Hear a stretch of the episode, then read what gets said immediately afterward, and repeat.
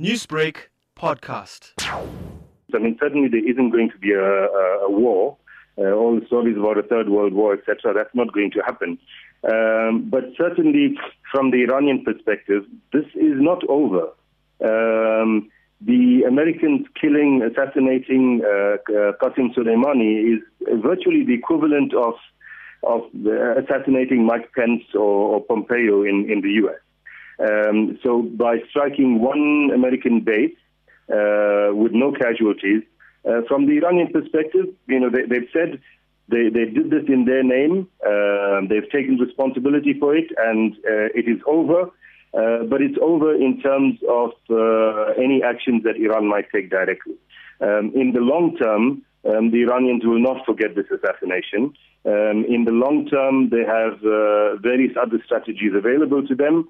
Um, and in the immediate term, um, Trump's speech, uh, he emphasizes that, or he says that he's going to impose more sanctions on Iran. Iran at the moment has been suffering under 41 years of sanctions um, that has ravaged the economy, um, and the economy is worse than it's ever been before.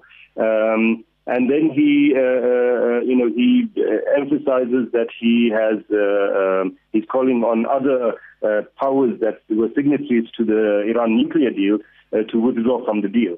Um, that deal was frankly the best opportunity that the United States had to ensure that Iran doesn't develop a nuclear weapon.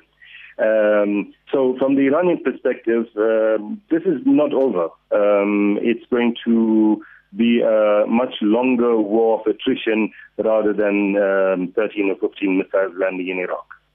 Mr. Jeenah, as you said, it is not over. Iran has uh, vowed to, quote, uh, enact severe revenge, while Donald Trump warned that the U.S. would respond in a disproportionate manner, whatever that means. So, with all this tension rising, what is the stance of the Afro Middle East Center regarding what needs to be done, what can be done to quell the situation?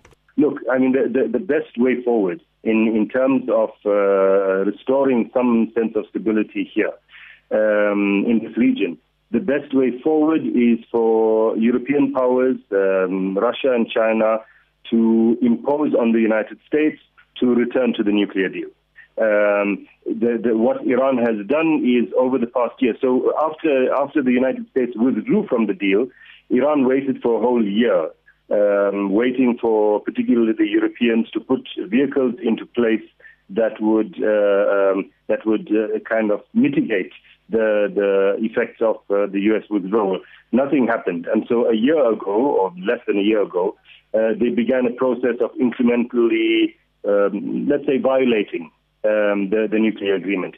That incremental violation uh, reached its final stage uh, three or four days ago on the 1st of January when they announced that they are now uh, enriching the uranium to 20%, and the jump from 20 to 90%, which is weapons grade, is um, a very quick jump. Um, they are putting into use uh, faster and more efficient centrifuges, etc. So, from their perspective, they've now violated all of the uh, all of the restrictions that were placed on them in terms of the nuclear deal. However, they've said that they're not going to prevent uh, IAEA inspectors from visiting the nuclear site. So, basically, what they're saying is that the door is still open for a return to the deal. They've not withdrawn from the deal, um, as um, as uh, Deputy Foreign Minister uh, said to us a couple of days ago. What Iran has done is rebalanced the deal. Newsbreak, Lotus FM, powered by SABC News.